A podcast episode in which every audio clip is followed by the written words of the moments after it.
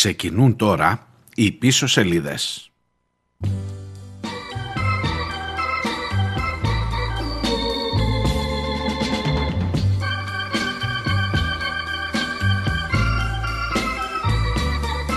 That's life. That's life. That's what all the people say. You're riding high in April, shot down in May. But I know I'm gonna change that tune. When I'm back on top, back on top in June. I said that's life. Γεια σας, γεια σας, καλώς ήρθατε. Ξεκινώ από αυτό εδώ, από τον Φρανκ Σινάτρα σήμερα και από αυτή τη φράση που μας στοιχειώνει με όσα ζούμε. Από αυτή τη, τη φράση που είναι ο μεγαλύτερος εχθρός μας, ξέρετε. Ο μεγαλύτερος εχθρός κάθε κοινωνίας. Εκεί που ακριβώς έχεις πιστεί ότι τι να κάνεις ρε αδερφέ, αυτή είναι η ζωή, that's life. Οι πλούσιοι θα έχουν πρόσβαση στις μεθ, εσύ θα περιμένεις απ' έξω εκείνος που είναι πρόσωπο VIP υψηλών ε, προδιαγραφών και υψηλών προσδοκιών για την κοινωνία θα είναι πιο, πώς να το πω, πιο ευνοημένος, εσύ θα μείνεις απ' έξω. Αυτό είναι η ζωή.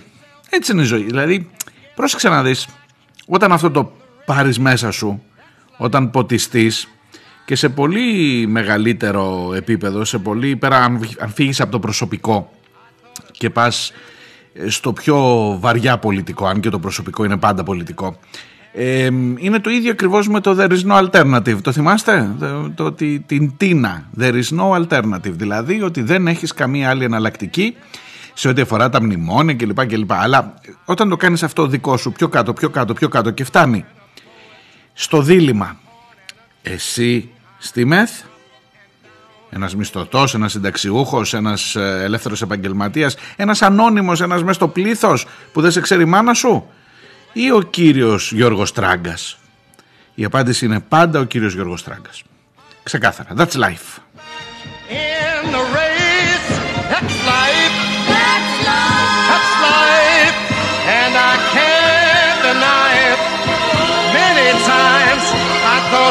out, but my heart won't buy it. But if there's nothing shaking come this here July, I'm gonna roll myself up in a big ball and die.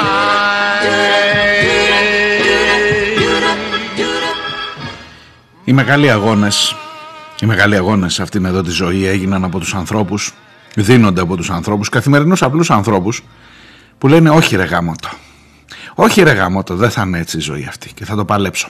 Δεν σημαίνει ότι θα καταφέρεις στο τέλος. Μπορεί και να κάνεις μια τρύπα στο νερό, μπορεί και να κουτουλάς το κεφάλι σου στον τοίχο, να δίνεις γροθιά στο μαχαίρι. Αλλά τουλάχιστον εκείνοι που λένε θα το παλέψω, να αλλάξουν αυτά τα πράγματα. Λοιπόν η συζήτηση από χθες ε, έχει επικεντρωθεί στο ότι υπάρχουν κλίνες που ενώ είναι διαθέσιμες στις μονάδες εντατικής θεραπείας δεν διατίθενται τελικά γιατί περιμένουν έναν υψηλό καλεσμένο.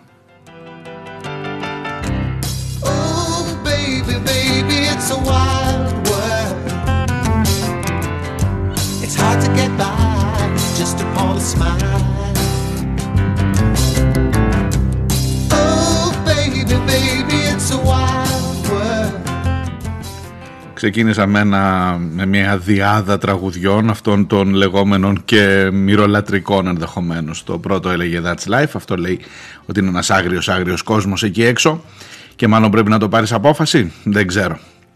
Λοιπόν για ελάτε να τα βάλουμε λίγο στη σειρά. Καταρχάς, τι ακούτε, πού είστε, το γιατί είναι ένα μεγάλο, ένα δύσκολο ερώτημα. Είμαι ο Μάριος Διονέλης, ακούτε πίσω σελίδες. Είναι πέμπτη και εννέα ο Δεκέμβριος. Χρόνια πολλά στις Ανούλες του Χιονιά και τις υπόλοιπες. Ε, πίσω σελίδες λέγεται η εκπομπή, πίσω σελίδες.gr είναι το site που μπορείτε να στείλετε και τα δικά σας μηνύματα, υπάρχουν εκεί οι τρόποι επικοινωνίας και να ακούτε και όλες τις προηγούμενες εκπομπές αν έχετε όρεξη να δείτε τα παλιά και έχει σημασία να δείτε τα παλιά γιατί πρέπει να σας ομολογήσω ότι καμιά φορά αυτό το That's Life σε πιάνει ρε παιδί μου έτσι απροετοίμαστο ε, έρχεται λιγάκι πώς να σας το πω σαν να έχεις παραδοθεί σαν να τι θέλω να πω να εξηγηθώ. Γιατί εμένα δεν μου κάνει καμία έκπληξη; Γιατί έχουμε φτάσει να συζητάμε ως αυτονόητο ότι ρε παιδί μου ο Μητροπολίτης Ετωλίας και Ακαρνανίας Μητροπολίτης είναι, τι θέλεις τώρα; Ε, θα έχει κρεβάτι στη ΜΕΘ και ας είναι αρνητής και ας είναι αρνητής ε, του κορονοϊού, των εμβολίων, της ίδιας της ΜΕΘ ίσως, αλλά ΜΕΘ θα έχει. Ενώ απ' έξω θα υπάρχουν τουλάχιστον 114 άνθρωποι που αυτή τη στιγμή είναι διασωληνωμένοι εκτός μονάδων εντατικής θεραπείας και δεν θα έχουν ΜΕΘ όπως έχει ο Μητροπολίτης Κοσμάς της Ετωλίας και της Ακαρνανίας μαζί. Έχει και πολύ μεγάλη περιφέρεια από τους μεγαλύτερους νομούς. Είναι η Ετωλία και η Ακαρνανία. Ε, ήταν δύο νομοί παλιά, έχει γίνει ένας Ετωλά Ακαρνανία. Οπότε καταλαβαίνετε ότι έχει άλλο κύρος τώρα. Πας εσύ τώρα να, να μπεις μπροστά από τον Μητροπολίτη. Πού πας, πού πας. Ε, και ο Τράγκας και, και, και. Γιατί εμένα δεν μου κάνει έκπληξη, ή μάλλον το, το ότι δεν μου, δεν μου προκαλεί έκπληξη, είναι ακριβώς αυτό που σας λέω ότι σιγά σιγά συνηθίζεις το κακό και θεωρείς μερικά τα πράγματα τόσο αυτονόητα ακόμα και αν είναι εις βάρος σου αυτονόητα που φεύγεις ρε παιδί μου από τη λογική αυτού του γαμότο όχι ρε παιδί μου γιατί να γίνεται έτσι Εντάξει, εξοργίζεσαι στο Twitter, γράφεις στο Facebook, κάνεις από εδώ από εκεί, φωνάζεις. Ακούσε εμένα τώρα που κάπου εκεί θα το πάω σήμερα, γιατί προφανώς αυτό είναι το κεντρικό θέμα της εκπομπής. Καλά τα λέει μπορεί να πεις, αλλά μετά πας στη δουλίτσα σου και λες άντε να μην με πετύχει εμένα. Όταν θα σε πετύχει δεν είναι κανείς εκεί να φωνάξει, να σε υποστηρίξει και μάλλον έχεις ένα τεράστιο πράγμα, ένα σύστημα μπροστά που όταν θα χρειαστεί να το χρησιμοποιήσεις μάλλον με τους δικούς του όρους θα πας να παίξεις. Γιατί τότε θα αρχίσεις να μου παίρνεις τηλέφωνο το βουλευτή, άντε κάνα δήμαρχο, άμα ξέρεις και υπουργό, μια χαρά. Δηλαδή αν έχεις κάπου τις προσβάσεις, εγώ ξέρω ή ο, ο τάδε ξέρει που αυτό κλπ και αρχίζεις να παίζεις με τους όρους του συστήματος του ίδιου που θρέφει αυτή ακριβώς την κατάσταση. Ε, πρόβλημα, πρόβλημα όπως και να το κάνεις.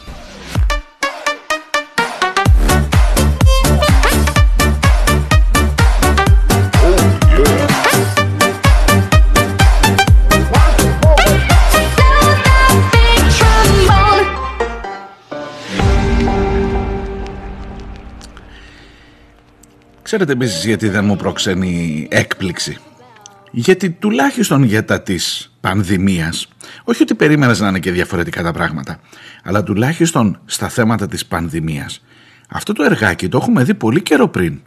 Δηλαδή δεν πρέπει να πέφτετε κι εσείς από τα σύννεφα που να πάρει ευχή. Δηλαδή δεν μπορώ να δεχτώ ότι πέφτετε από τα σύννεφα που συνειδητοποιήσαμε ότι ο Γιώργος Τράγκας και μάλιστα λένε οι δικοί του, γιατί είναι και αντιεμβολιαστής, είναι και αντι... Αυτό ξέρετε τώρα. Έχει και ένα κοινό. Είναι αρχηγός κόμματος και θέλει να κατέβει και στις εκλογές. Και σε αυτό το κοινό το αντιεμβολιαστικό ψεκασμένο τέτοιο απευθύνεται. Και βγήκανε δική του και λέει. Ε, μπήκε στην ΜΕΘ όχι επειδή κοντεύει να τα τεινάξει, επειδή για, για προληπτικούς λόγους. Α, για προληπτικούς λόγους. Για προληπτικ... Μπαίνουμε και για προληπτικούς λόγους στη ΜΕΘ. Άκου να δεις τώρα κάτι πράγματα.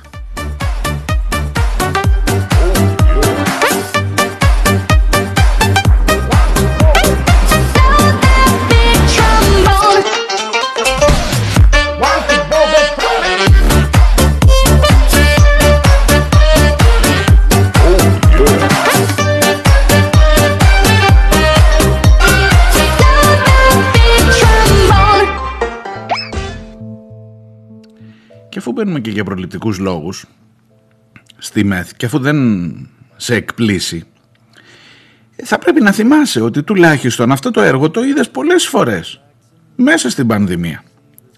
Το είδες για παράδειγμα όταν πρώτο ήρθαν τα εμβόλια που πηγαίνανε να μπουν μπροστά η... καλά ο Πρωθυπουργός, καλά ο Πρόεδρος της Βουλής, καλά η Πρόεδρος της Δημοκρατίας, αντί και η αρχηγοί των κομμάτων. Δεν θυμάστε, δεν τα έχουμε πει εδώ. Αν ακούτε συχνά αυτές τις εκπομπές, έχει μαλλιάσει η γλώσσα μας από τότε.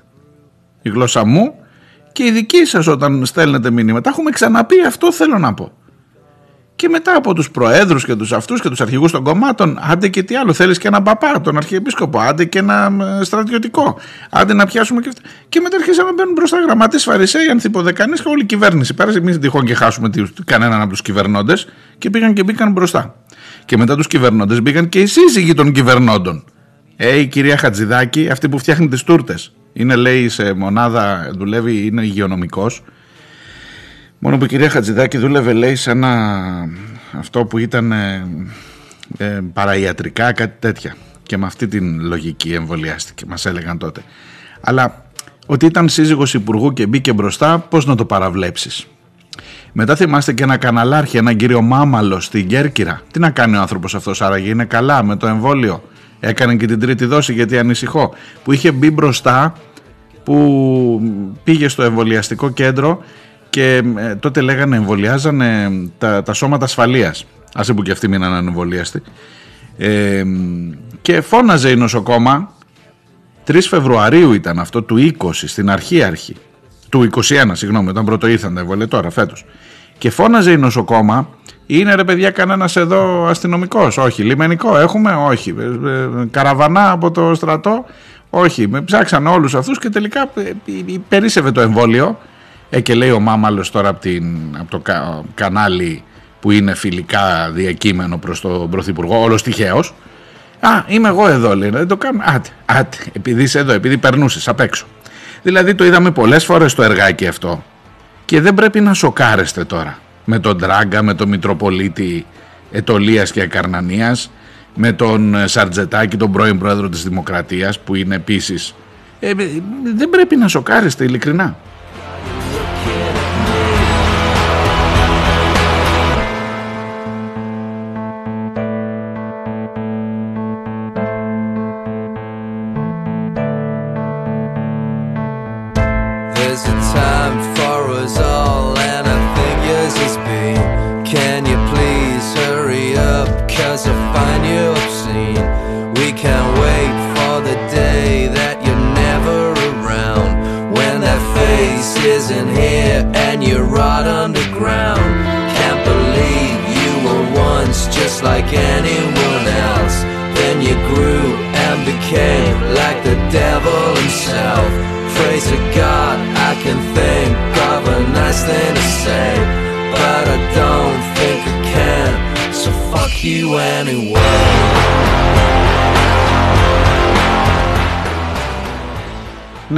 Κάπως έτσι. Λοιπόν, η καταγγελία ήρθε από τον κύριο Παπα-Νικολάου. Είναι ο γραμματέας της ΟΕΝΓΕ. Η ΟΕΝΓΕ είναι η Ομοσπονδία Ενώσεων των ε, εργαζόμενων στα δημόσια νοσοκομεία.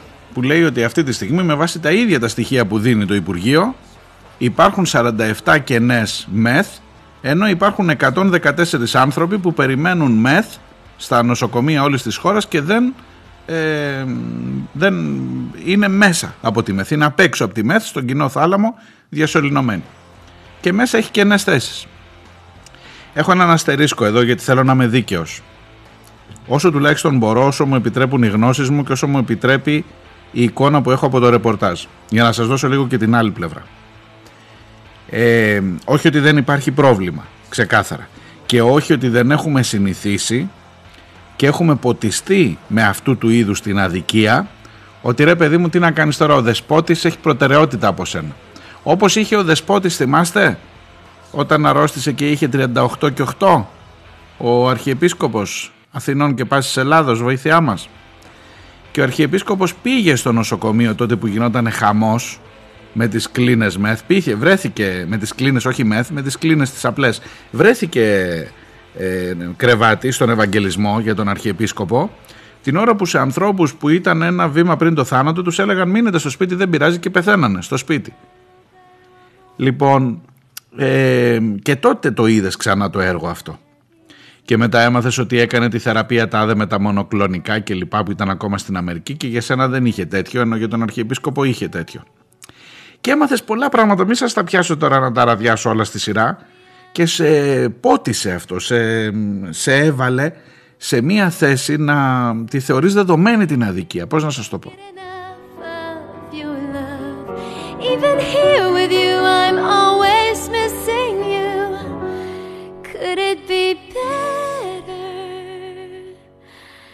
Mio bello, bello, bello amore, sei il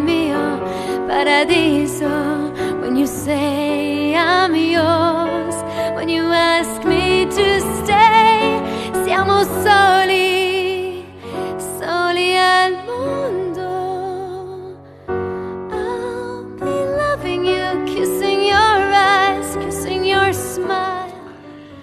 Βγήκε λοιπόν ο Παπα-Νικολάου, ο γιατρός και είπε ότι υπάρχουν συγκεκριμένα στοιχεία για να σας δώσω καταρχάς την είδηση η καταγγελία έγινε στο Contra Channel και στην εκπομπή της Αναστασίας Γιάμαλη.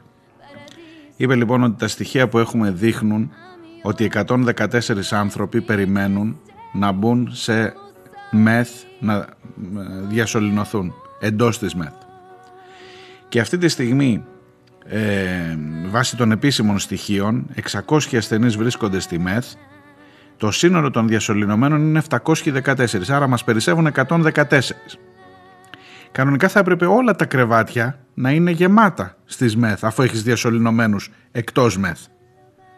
Ωστόσο τα κρεβάτια των ΜΕΘ που διατίθενται για κορονοϊό είναι 647 όχι 600 που είναι γεμάτα. Και άρα τα επόμενα 47, τα υπόλοιπα 47 γιατί είναι, διερωτήθηκε.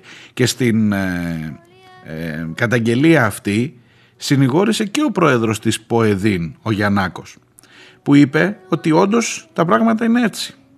Και άρα έχεις δύο συνδικαλιστικές ενώσεις, δύο φορείς εργαζόμενων που κάνουν μια πολύ συγκεκριμένη καταγγελία.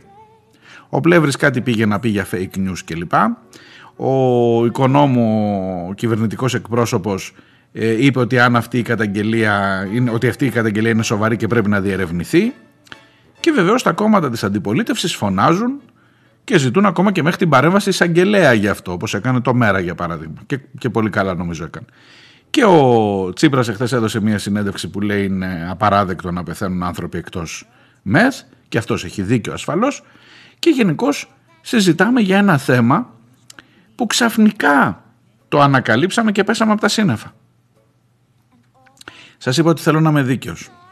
Υπάρχει μια διαφορετική διάσταση χωρίς να θέλω να, δι, να δικαιολογήσω την κατάσταση αυτή ούτε χωρίς να θέλω επίσης να αρνηθώ ότι είναι αυτή η κατάσταση. Όμως υπάρχει μια παράμετρος που ε, μου κάνει εντύπωση που δεν λέγεται από την πλευρά της κυβέρνησης και μετά σκεπτόμενος λίγο πιο πονηρά μάλλον καταλαβαίνω γιατί δεν λέγεται. Οι κενές μεθ έχει, έχει ένα νόημα να τις υπολογίζεις και πού είναι κενές. Σας λέω τώρα από την άλλη πλευρά επιχειρήματα. Ε, για παράδειγμα, στην Κρήτη αυτή τη στιγμή υπάρχουν 20 μεθ COVID κατηλημένες. Επειδή το ξέρω το ρεπορτάζ, επειδή το τρέχουμε κάθε μέρα εδώ. Υπάρχουν 20 ε, κρεβάτια σε μεθ, εκ των οποίων οι 17 είναι και διασωληνωμένοι εκτός, εντός μεθ. Προφανώς υπάρχουν και άλλα κρεβάτια. Από αυτά τα 47 που λένε ότι περισσεύουν, κάποια είναι και στην Κρήτη. Μπορείς έναν άνθρωπο που περιμένει στην γεμα... έξω από τη γεμάτη εντατική του νοσοκομείου, τι να σας πω τώρα, Λαμίας ή Ιωαννίνων, μπορείς να τον πάρεις και να τον πας στην Κρήτη. Αν θυμάστε καλά, αυτό έγινε πέρυσι στο τρίτο κύμα και μάλλον είμαστε κοντά στο να ξαναγίνει. Αλλά δεν είναι και το πιο εύκολο πράγμα. Θέλω να πω ότι όταν υπολογίζεις τα κρεβάτια, όπως λέει η κοινή λογική, τουλάχιστον με, με, τη δική μου λογική, με το μυαλό που έχω εγώ και μπορώ να υπολογίσω τα πράγματα, ε, έχει σημασία και το πού είναι αυτές οι κενές κλίνες. Αν δηλαδή δεν είναι σχετικά κοντά εκεί που είναι ο ασθενής που περιμένει απ' έξω, στην ουσία είναι άχρηστη. Για αυτόν, για αυτόν. Είναι χρήσιμη για κάποιον άλλον. Και δεν ισχυρίζομαι ότι της Κρήτης οι ΜΕΘ παραμένουν για τους κριτικούς VIP. Δεν ξέρω, δεν ξέρω. Σας λέω επειδή προσπαθώ να είμαι δίκαιος και να αντιμετωπίζω τα πράγματα τουλάχιστον όπως τα καταλαβαίνω και χωρίς ιστερόβουλες σκέψεις, ότι ενδεχομένως αυτή να είναι μία διάσταση. Το γιατί δεν το λέει ο πλεύρης, γιατί δεν απαντά ότι πώς να πάρω τώρα τον ε, ασθενή από τη Λαμία, πρέπει να μπω στη φάση εκείνη που βάζω το 130 που έχει κόστος που αναλαμβάνει το κράτος πια να το κάνει αυτό. Γιατί αν πάει να πει στο συγγενή τώρα βάλε τον άνθρωπό σου σε ένα αεροπλάνο ξάπλα δεν είναι απλά αεροπορικό ειστήριο είναι πολύ πιο ακριβά τα πράγματα αυτά. Και πήγαινε τον στην Κρήτη ή στη Ρόδο που έχει μια κενή μεθ δεν μπορεί πρακτικά δεν μπορεί να γίνει. Πρέπει να το κάνει το κράτος αυτό η επόμενη απάντηση θα σου είναι γιατί δεν το κάνεις όπως το έκανες και πέρυσι και αρχίζουν εκεί άλλα θέματα άρα καταλαβαίνεις γιατί δεν το λέει στην ουσία όμως το ότι υπάρχουν κενές μεθ ενώ υπάρχουν άνθρωποι εκτός μεθ διασωληνωμένοι είναι μια πραγματικότητα ακόμα και αυτό να ισχύει δηλαδή που σας λέω Και να μην είναι για VIP ρε παιδί μου. Ακόμα και αυτό να ισχύει δείχνει μια πραγματικότητα σε αυτήν εδώ τη χώρα που προφανώς δεν μπορεί ούτε να συντονίσει ούτε μπορεί βεβαίως να έχει, δεν έχει καταφέρει να φτιάξει, μη λέμε τα ίδια τώρα γιατί δεν έχεις τις μεθ που χρειάζεσαι, γιατί πήρες φρεγάτες λέω εγώ, πάντα αυτό θα λέω. Πήρες φρεγάτες και πήρες ραφάλ. Δεν πήρες προσωπικό για τις μεθ, ακόμα και όταν σου κάνανε δωρεά μεθ, είναι εκεί και είναι κλειστές του κουτιού, σε σελοφάν ακόμα. Και δεν έχεις προσωπικό να τις τρέξει.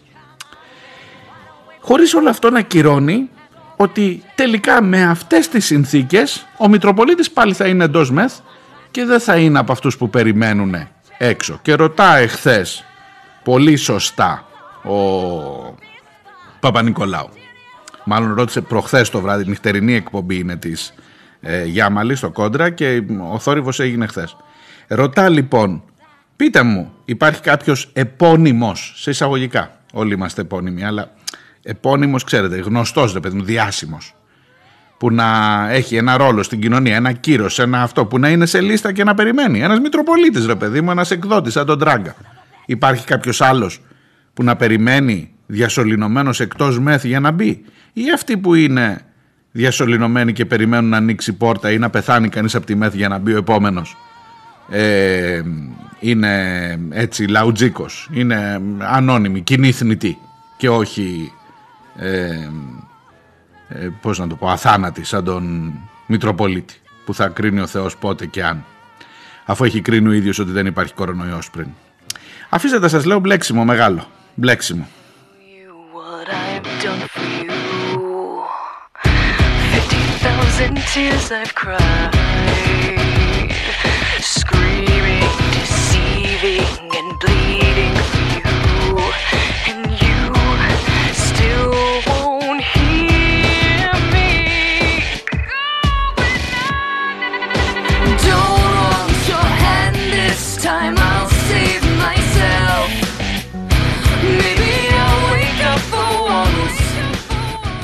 Επομένως, το πρόβλημα είναι πολύ πιο βαθύ από το να συζητάς τώρα για τον τάδε Μητροπολίτη. Στο τέλος τέλος να σου πω κάτι.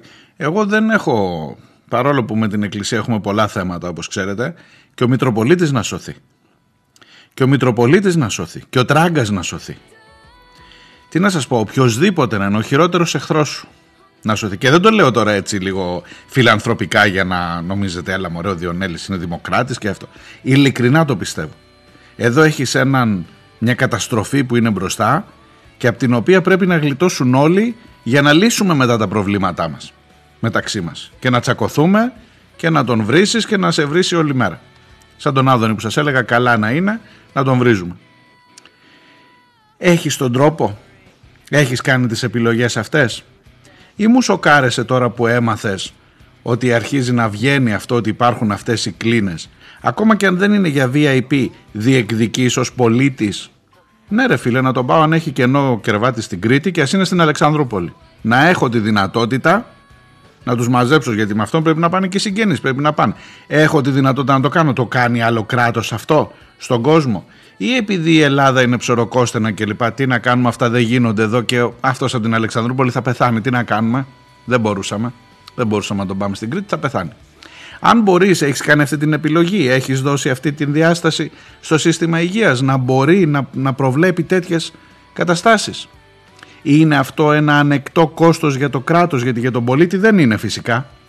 Δεν είναι όταν θες ξαφνικά ας πούμε να κάνεις ε, μια μετακίνηση τέτοια που μπορεί να σου στοιχίζει 10 και 15 χιλιάρικα. Κανένας δεν μπορεί να το κάνει αυτό. Οι ελάχιστοι άνθρωποι μπορεί να το κάνουν αυτό. Για το κράτος είναι ένα ανεκτό ποσό αυτό, ένα ανεκτό κόστος για να σώσει τους πολίτες του. Ή πρέπει να φτάσεις στο απροχώρητο να έχουν κοκκινήσει όλοι οι δείκτες και μετά να μου το ανακοινώσεις μεταβαΐων και κλάδων ότι να αρχίζουμε να κάνουμε μετακινήσεις με τα σε 130 τους ασθενείς και να μου το κάνεις πρώτο θέμα στις ειδήσεις. Σας λέω είναι πιο βαθύ από το Μητρο... Δεν φταίει ούτε καν ο Μητροπολίτη. Εγώ θα φτάσω μέχρι εκεί. Ούτε ο Τράγκα ούτε ο Μητροπολίτη φταίει. Φταίει ένα ολόκληρο σύστημα που βάζει μέσα και εμάς λιγάκι και ξεκινάει από αυτό, από το πρώτο τραγούδι που έβαλα σήμερα, από το That's Life, από το ότι έχεις ποτιστεί ότι τι να κάνουμε για τον Μητροπολίτη είναι πιο καλά, πιο εύκολα τα, πιο εύκολη αυτή η ζωή από ότι για μένα. Και άμα το δεχτείς αυτό και ποτιστείς, τότε πάει όλο το πράγμα στραβά. φίλε μου και φίλοι εκεί έξω. Διάλειμμα και έρχομαι σε λίγο.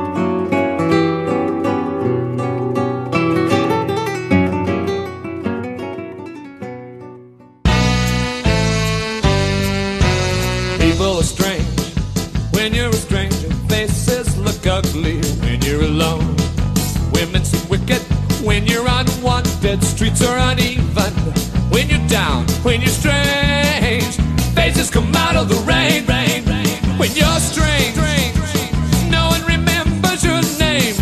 When you're strange, when you're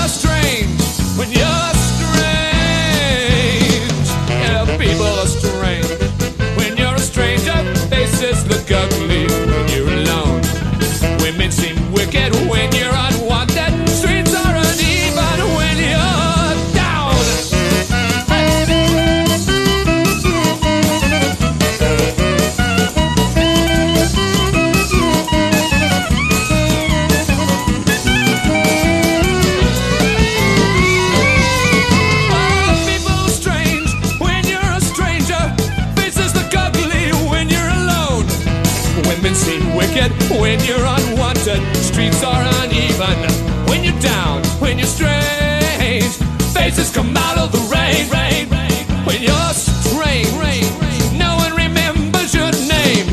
When you're strange, when you're strange, when you're strange.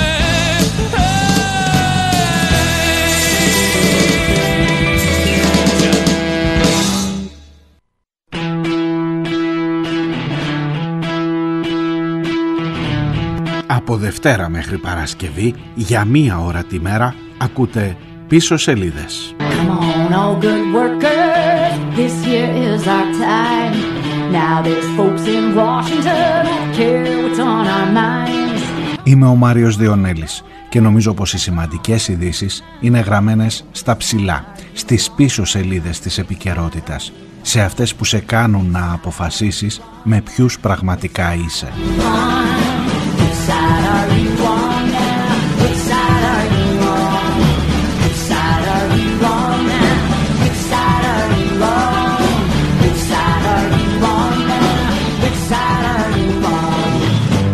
Σας περιμένω Δευτέρα με Παρασκευή για μία ώρα κάθε μέρα. Πίσω σελίδες.gr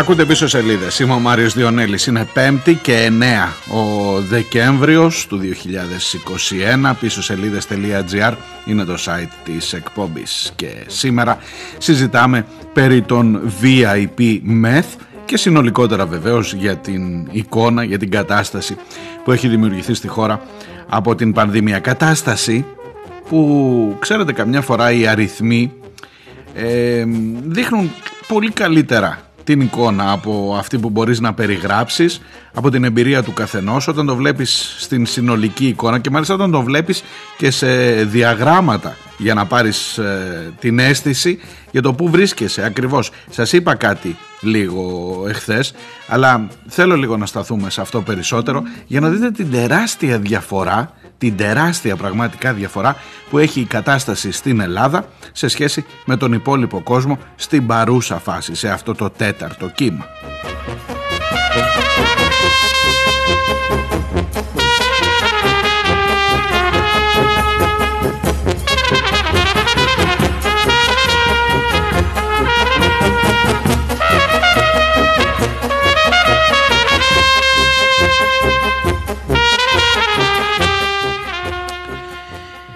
Στο πίσω σελίδες.gr μπορείτε να στέλνετε και τα δικά σας μηνύματα στα email και στο σύστημα με τα μηνύματα από το Messenger. Ε, έχω πάρει ένα μήνυμα που χρειάζεται να απαντήσω δίνοντας μερικές τεχνικές λεπτομέρειες για την εκπομπή. Ε, συγχωρήστε μου λίγο την αυτοαναφορικότητα, αλλά επειδή τίθεται πρέπει να το πω. Ο φίλος ο Γιώργος, άλλος Γιώργος από τον Γιώργο Μαγκόνη που λέγαμε χθες για το θέμα της υποχρεωτικότητας και άλλος και από το φίλο τον Γιώργο Χριστοδούλου που είναι πολύ τακτικός ακροάτη, Γιώργος Νακ υπογράφει. Λοιπόν, γιατί την ώρα που τελειώνει το πρώτο μέρος της εκπομπής και το δεύτερο μέρος της εκπομπής, Ειδικά στο τέλος που μας λες δεν έχω περισσότερο χρόνο, μετά παίζουν κάνα δυο τραγούδια, άρα έχεις χρόνο. Λίγο το είχε, λίγο το έχει. Δεν το προχωράει άλλο. λίγο το έχει να πει τι μας κρύβεις, γιατί δεν λες και τα υπόλοιπα. Λοιπόν, ε, ψυχραιμία, δεν κρύβω τίποτα. Ε, ας εξηγηθώ. Η εκπομπή αυτή έχει τρεις ε, υποστάσεις. Η μία υπόσταση είναι podcast, την ακούτε από τις πιο γνωστές πλατφόρμες. Spotify, Google Podcast, Apple Podcast κλπ. Εκεί που μπορείτε να την κατεβάσετε, να την ακούτε και μετά ε, χωρίς να καταναλώνετε τα δεδομένα σας. Έχει την δεύτερη υπόσταση που είναι web streaming, δηλαδή την ακούτε από το site thepressproject.gr ε, και από το πίσω σελίδες φυσικά. Ε, και έχει και την υπόσταση του ραδιοφωνικού, στα κανονικά FM, στο ραδιόφωνο, του ραδιοφωνικού προϊόντος, ας το πω έτσι, που έχει όμως κάποιες άλλες συμβάσεις την ώρα που, για να μην λέω πολλά, την ώρα που εσείς ακούτε τα δύο τραγούδια και το σποτάκι των πίσω σελίδων ή για το γιατρό ή με το γιατρό ή με το διάλεξε με ποια θέση, με ποιο μέρος είσαι. Όσοι ακούτε από ραδιόφωνο, προφανώς ο Γιώργος ακούει από podcast ή από site, από το ίντερνετ. Όσοι ακούνε ραδιόφωνο, Γιώργο, εκείνη την ώρα ακούνε άλλο πράγμα, ακούνε διαφημίσεις. Γιατί και τα ραδιόφωνα με διαφημίσεις ζουν για να μπορούν μετά να έχουν και τις πίσω σελίδες. Ομοίω γίνεται και στο τέλος της εκπομπής. Ε, ο καθαρός χρόνος δηλαδή της εκπομπής στο ραδιόφωνο δεν είναι 59-60 λεπτά που είναι κάθε μέρα αυτό που ακούς εσύ. Ο καθαρός χρόνος στα ραδιόφωνα πρέπει να είναι μικρότερος για να χωράνε και οι διαφημίσεις. Οπότε εξηγήθηκα νομίζω. Παίζει σε 9 ραδιόφωνα από την επόμενη εβδομάδα θα είναι σε 10 ραδιόφωνα σε όλη την Ελλάδα, 5 στην Κρήτη και 5 εκτός Κρήτης και έχουν τη χαρά να ακούνε και από τα FM. Οπότε ακούτε λίγο διαφορετικά πράγματα αναλόγως από ποιο μέσο ε, συντονίζεστε εδώ. Αυτά και το κλείνω και πάμε στα της πανδημίας.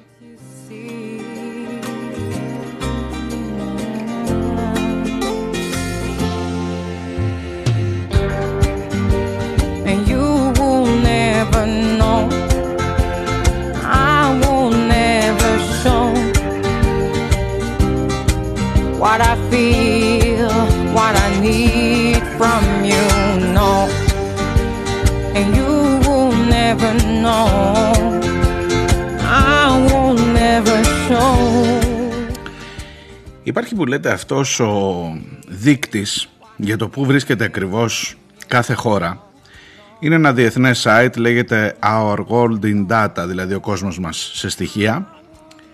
Και αναλόγως με τις παραμέτρους που θα του βάλεις για το ποιες χώρες θέλεις να δεις τα στατιστικά στοιχεία για την, ε, για την πανδημία COVID-19 αν και έχει και πολλά άλλα νούμερα, υπήρχε το site και πριν ε, την, είναι με βάση τα στοιχεία που έρχονται από το Ινστιτούτο John Hopkins έτσι ε, από, το, από το Πανεπιστήμιο John Hopkins ε, σου δείχνει μια χρονική στιγμή που επιλέγεις που ακριβώς βρίσκεσαι; Με βάση τους δείκτες, τους αντικειμενικούς δείκτες για το πόσο μεγάλο είναι το πρόβλημα σε κάθε χώρα.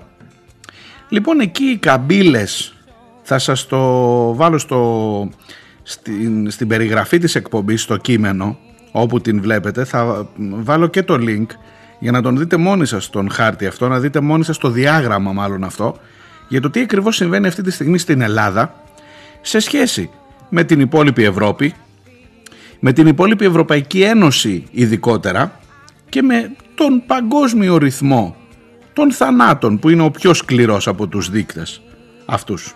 Για το πόσο κόσμο χάνουμε βρε παιδί μου και πόσο χάνο, κόσμο χάνουμε αναλογικά ανά εκατομμύριο στον πλανήτη, στην Ευρώπη και στην Ελλάδα.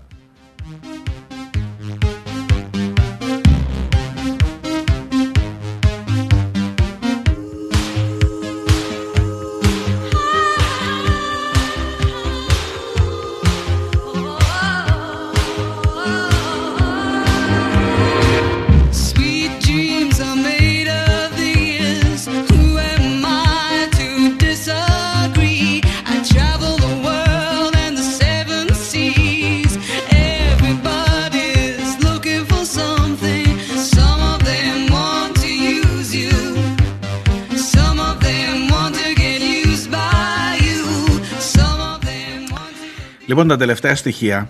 Σας διαβάζω, θέλω να πω μερικά νούμερα στην αρχή. Θα προσπαθήσω να μην είμαι κουραστικός, αλλά θέλω να καταλάβετε την εικόνα ε, για το πού ακριβώς βρισκόμαστε.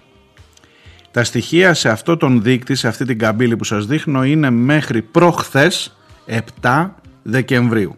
Η τελευταία μέρα λοιπόν που είναι καταγεγραμμένη γιατί υπάρχει μια καθυστέρηση στο να περάσουν μέσα τα στοιχεία.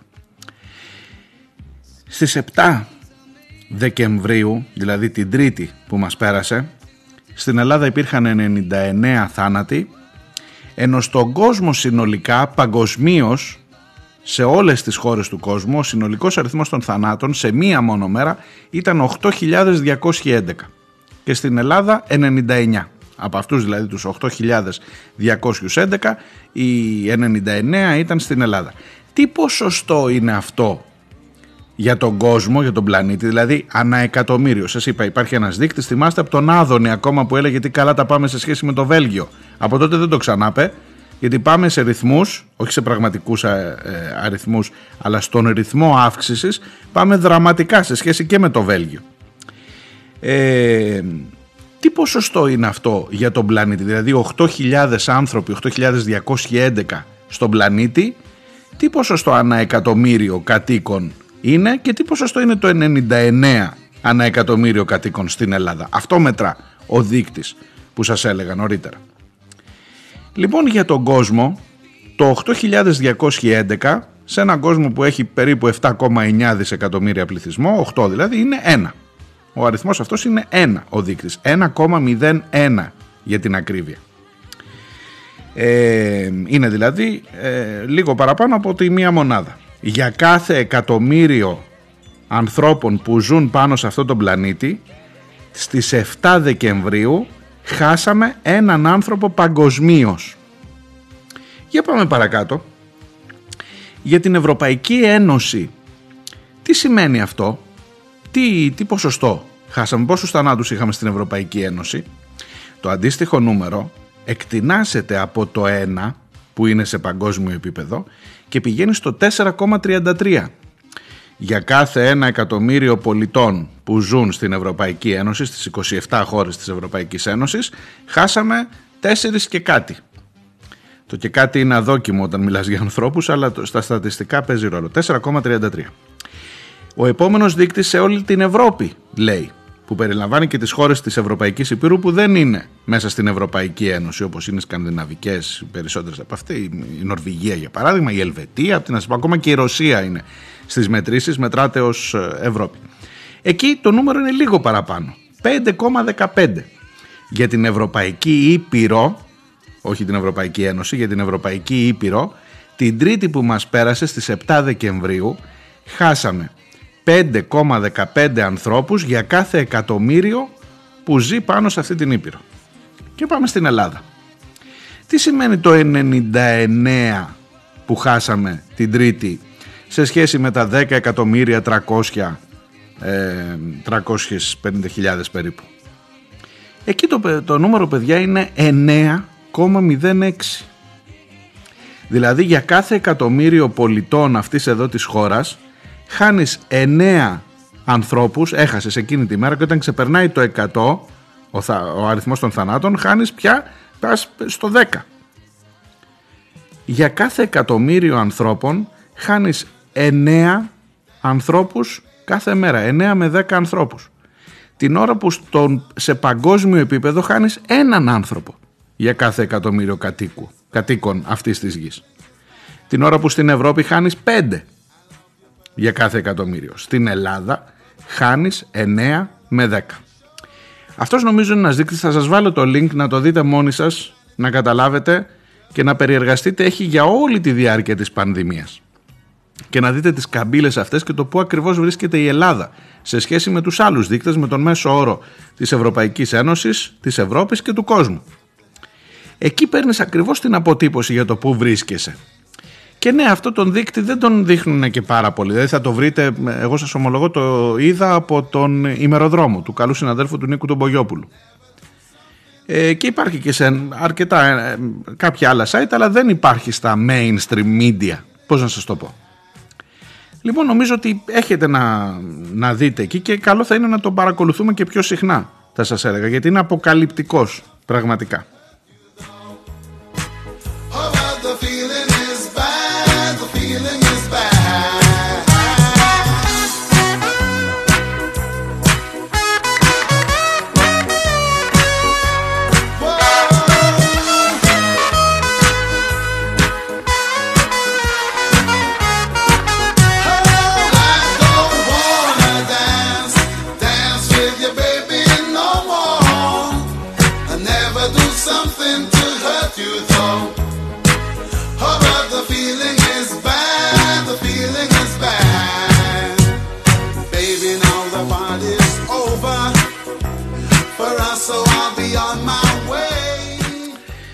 Μία σημείωση σε συνέχεια του χθεσινού θέματος των πίσω σελίδων σε σχέση με την ε, σχολική διαρροή και τα τεράστια ποσοστά και την, ε, όπως σας είπα χθες, πήρα θετική θέση και ακόμα νομίζω το αντιμετωπίζω θετικά ε, σε σχέση με την ε, αυστηροποίηση των ποινών για αυτούς που δεν στέλνουν τα παιδιά τους στο σχολείο γενικά, όχι μόνο για την πανδημία.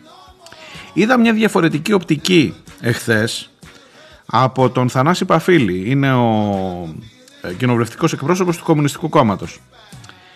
Και μ, επέκρινε πολύ σφοδρά την κυβέρνηση για αυτό το θέμα. Και την κυρία Κεραμέως και το Υπουργείο Δικαιοσύνης προφανώς γιατί σας είπα του δικαιο- από το Δικαιοσύνης ερχόταν το θέμα αυτό. Αυτό λοιπόν που σας τόνιζα εγώ χθες ότι έρχεται τώρα εν μέσω πανδημίας αυτή η διάταξη για τους αρνητές της μάσκας, του τεστ, ξέρω εγώ οτιδήποτε άλλο μπορεί να είσαι αρνητής, που δεν στέλνουν τα παιδιά τους στο σχολείο. Έρχεται μεν η αλλαγή τώρα και όλοι ξέρουμε ότι έρχεται γι' αυτό, αλλά η αλλαγή επηρεάζει και αυτούς που δεν στέλνουν έτσι και αλλιώς τα παιδιά τους στο σχολείο για να πάνε για παράδειγμα στα, στα χωράφια, στην κτηνοτροφία, στα πρόβατα. Ιδιαιτέρως δε, πρέπει να σας πω γιατί το ξέχασα χθες, ιδιαιτέρως δε τα αγόρια και ιδιαιτέρως δε από το γυμνάσιο και μετά. Και άρα έχει μια πολύ σαφή, ένα πολύ σαφή προσδιορισμό ότι χρειάζεται η οικογένεια την δύναμη και την, ε, τη σωματική δύναμη των αγοριών για να κάνουν δουλειές και άρα γι' αυτό δεν πάνε σχολείο. Βάζει λοιπόν ο Θανάσης Παφίλης ένα διαφορετικό, λέει μάλιστα ότι το 11% των παιδιών είναι αυτό που, εκατα, που εγκαταλείπει το σχολείο στην Ελλάδα σύμφωνα με τα επίσημα στοιχεία. Ε, το γεγονός ότι δεν περιλαμβάνει μόνο τους αρνητές, που μάλιστα λέει θα μπορούσε να το συζητήσει το ΚΚΕ, αλλά περιλαμβάνει τους πάντες ακόμα και μονογονεϊκές οικογένειες που δεν μπορούν να στείλουν τα παιδιά στο σχολείο, είναι κατακριτέο τουλάχιστον για την πλευρά του Κομμουνιστικού Κόμματος. Έχω την εντύπωση ότι ενώ υπάρχουν και ιδιαίτερες, δηλαδή, εχθές ήμουν πολύ κατηγορηματικός για αυτούς που δεν στέλνουν τα παιδιά σχολείο και με βάζει σε σκέψεις η τοποθέτηση του Παφίλη. Η μονογονεϊκή οικογένεια ε, δεν έχει, υποχρέ... έχει πιο πολλές δυσκολίες. Προφανώς ένας γονιός που είναι μόνος του, αλλά δεν έχει την υποχρέωση να στείλει το παιδί στο σχολείο. Ακόμα και η μονογονεϊκή οικογένεια. Επίσης μπαίνουν θέματα που τα συζητήσαμε πολύ ε, για ειδικές ομάδες του πληθυσμού, όπως η Ρωμά. Εκεί μήπως χρειάζεσαι κάποιο άλλου είδους παρέμβαση και όχι δηλαδή να πάρεις τον ε, Ρωμά να του πεις δεν πάει το παιδί σχολείο φυλακή. Πριν φτάσεις εκεί πρέπει να καταλάβεις γιατί δεν πάει σχολείο και εκεί έχει δίκιο απόλυτο ο Παφίλης. Ε, ωστόσο νομίζω επί της ουσίας και επειδή έχει γίνει πολλή κουβέντα για αυτού του είδους την υποχρεωτικότητα και επειδή είναι πολύ σοβαρό πρόβλημα για την ελληνική κοινωνία η, η διαρροή από το σχολείο και φέρνει και άλλα και άλλα και άλλα πράγματα μετά Έχω την εντύπωση ότι στο συγκεκριμένο ζήτημα το Κουκουέ κάνει λάθος. Ξέρετε, με έχετε πιάσει πολλές φορές να συμφωνώ με, τα, με τις θέσεις του Κουκουέ. Αλλά εδώ νομίζω ότι ακόμα και αν πρέπει όντως να υπάρξει ένας αστερίσκος για κάποιες ειδικές περιπτώσεις, το ζήτημα της σχολικής διαρροής αντιμετωπίζεται πια με ποινές. Δηλαδή το πλαίσιο που υπήρχε ότι αν δεν στείλεις το παιδί στο σχολείο παίρνεις 60 ευρώ πρόστιμο, είναι αστείο, ήταν αστείο. Και καλός αυστηροποιείται ο νόμος και καλώς ενδεχομένως θα πρέπει να προσεχθούν κάποιες ιδιαίτερες παράμετροι. Αλλά αυτό δεν αναιρεί το ότι εδώ χρειάζεται λίγο πιο αποφασιστική στάση της πολιτείας απέναντι στους αρνητές εκπαίδευσης να το πω εγώ έτσι των παιδιών τους διότι δεν είναι μόνο η μάσκα. Με τη μάσκα και με τα τεστ και με όλο αυτό το πράγμα που ζούμε έχει εκτιναχθεί δηλαδή τα νούμερα που θα δούμε επειδή αυτές οι μελέτες ξέρετε δεν βγαίνουν κάθε έτος τα νούμερα που θα δούμε στην επόμενη φάση που θα γίνει αντίστοιχη μελέτη θα είναι πραγματικά απογοητευτικά για το πόσα παιδιά αυτή τη στιγμή είτε για τα χωράφια, είτε για τα πρόβατα, είτε για την οικοδομή, δεν ξέρω, είτε γιατί πρέπει να φέρουν λεφτά στο σπίτι, είτε γιατί είναι τσιγκανόπουλα και δεν τα στέλνουν οι γονείς τους, οι γονείς τους επειδή θεωρούν ότι δεν χρειάζεται και επειδή δεν τους έχεις εκπαιδεύσει να συνειδητοποιούν το πόσο μεγάλη αξία έχει το σχολείο. Για όλους αυτούς τους λόγους τα νούμερα της σχολικής διαρροής τα επόμενα χρόνια θα καταγραφούν πάρα πολύ αυξημένα και θα είναι ένα πρόβλημα που θα είναι τεράστιο μπροστά μας.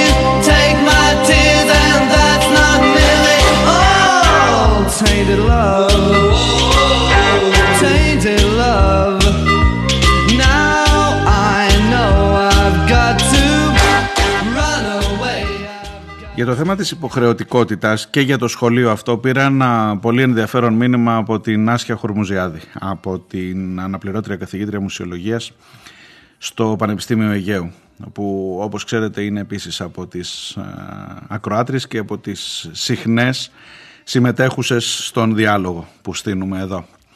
Ε, μου λέει για έναν δικό της άνθρωπο δεν ε, χρειάζεται. Μου, μου- μου περιγράφει το ζήτημα της υποχρεωτικότητας και της παρουσίας στο σχολείο και της στάσης στο σχολείο ενός ανθρώπου που ξέρει καλά. Στην αρχή δεν θεώρησε υποχρεωτικό να πηγαίνει διαβασμένος στα μαθηματικά ας πούμε. Ύστερα δεν θεώρησε υποχρεωτικό να πηγαίνει διαβασμένος στο σχολείο γενικώ. Στη συνέχεια δεν θεώρησε υποχρεωτικό να πηγαίνει στο σχολείο ακόμα πιο γενικώ ε, τα επιχειρήματα του είδους δεν έχεις δικαίωμα να με υποχρεώσεις να διαβάσω για τις Πανελλήνιες, να με υποχρεώσεις να τελειώσω τη σχολή στην οποία περιέργως πέρασα, να με υποχρεώσεις να πάρω πτυχίο, πήγαιναν και ερχόταν καθημερινά. Αυτός ο άνθρωπος έχοντας περάσει πλέον τα 30 περιδε- πε- περιφέρεται ως ανειδίκευτος εργάτης με ένα φορτίο ναυαγισμένες προσδοκίες. Άλλωστε δεν είναι υποχρεωτικό να εκπληρώνεις τα όνειρά σου, οι φοιτητές μου, μου λέει, καμιά δεκαριά χρόνια νεότεροι από τον συγκεκριμένο άνθρωπο και με τις φιλελεύθερες ιδέες ακόμα πιο ισχυρές τίποτα υποχρεωτικό δεν έχουν μπροστά τους. Ούτε να παρακολουθούν τα μαθήματα, ούτε να διαβάζουν, ούτε να έχουν άποψη, ούτε να έχουν προτάσεις. Και δεν φοβάμαι ότι δεν κάνουν ούτε όνειρα για να έχουν κάτι να προστατεύσουν από το ναυάγιο. Άλλωστε δεν είναι καθόλου υποχρεωτικό να κάνεις όνειρα, μου λέει η Νάσια. Με άλλα λόγια μεταξύ μας, όσο μεγαλώνω μου λέει τόσο περισσότερο μου αρέσουν, μου αρέσουν οι υποχρεωτικότητες. Και για αρχή υποστηρίζω με έμφαση την υποχρεωτικότητα του να σκέφτεσαι. Κάθε πρωί, κάθε μέρα υποχρεωτικά. Και να διαλέγεις προσεκτικά το ποιος, γιατί και πώς θα σου επιβάλλει την επόμενη υποχρεωτικότητα. Αδιέξοδο, ναι, αλλά μάλιστα υποχρεωτικό μου γράφει η Νάσια.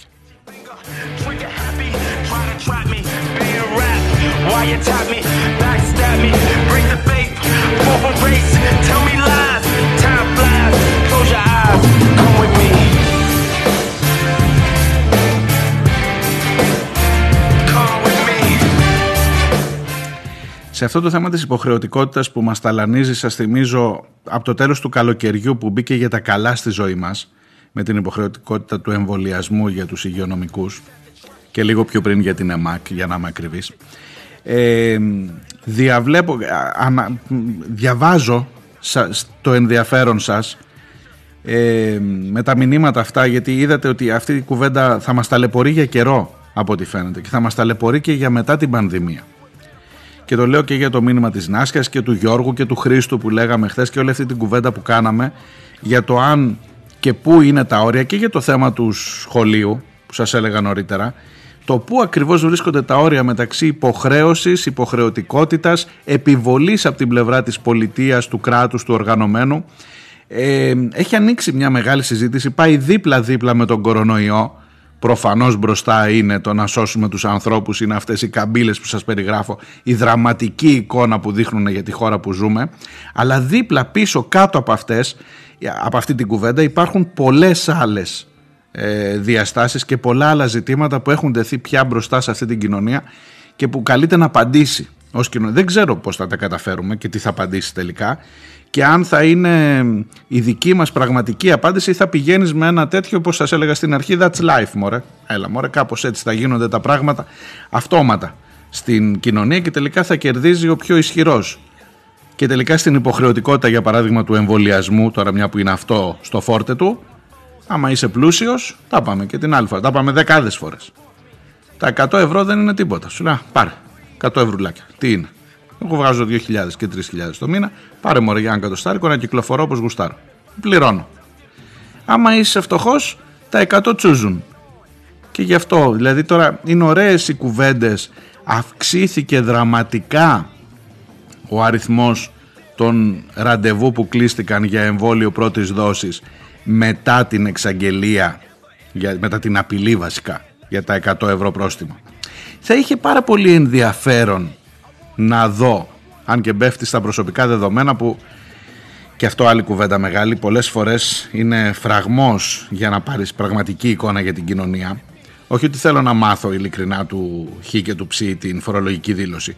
Αλλά θα ήθελα να μάθω με πάρα πολύ μεγάλο ενδιαφέρον αυτοί που πηγαίνουν αυτές τις μέρες και κλείνουν ε, γρήγορα γρήγορα για το εμβόλιό τους για να μην έρθει η 16η Ιανουαρίου και πληρώσουν. Είναι οι πλούσιοι ή οι φτωχοί λέτε εσείς; Είναι οι των ανωτέρων τάξεων ή των κατωτέρων τάξεων; Και άρα υπάρχει μια διάκριση αυτή τη στιγμή σε ό,τι αφορά το πρόστιμο.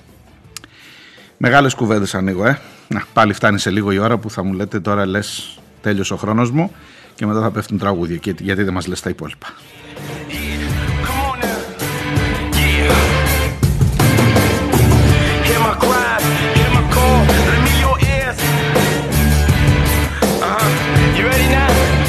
Come on, check this out. Hear my cries, hear my call, lend me your ears. Uh. I wanna get this right, I wanna get this right, baby. Hear my cries, hear my call, lend me your ears. Ας κλείσω με μια καλή είδηση. Εκεί στα Χανιά τα πανέμορφα έγινε το δικαστήριο, σας έχω αναφερθεί αρκετές φορές σε αυτό.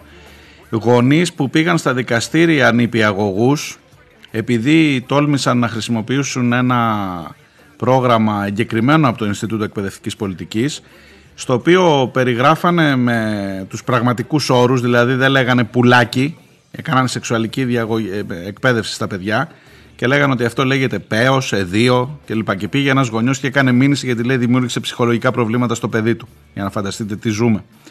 Ε, δικάστηκαν και αθωώθηκαν οι γυναίκες και ευτυχώς δηλαδή και για τις ίδιες και ευτυχώς και για την εκπαίδευση και για τα παιδιά μας ευτυχώς. Καλή συνέχεια, θα τα πούμε αύριο, την ίδια ώρα ακριβώς. Γεια.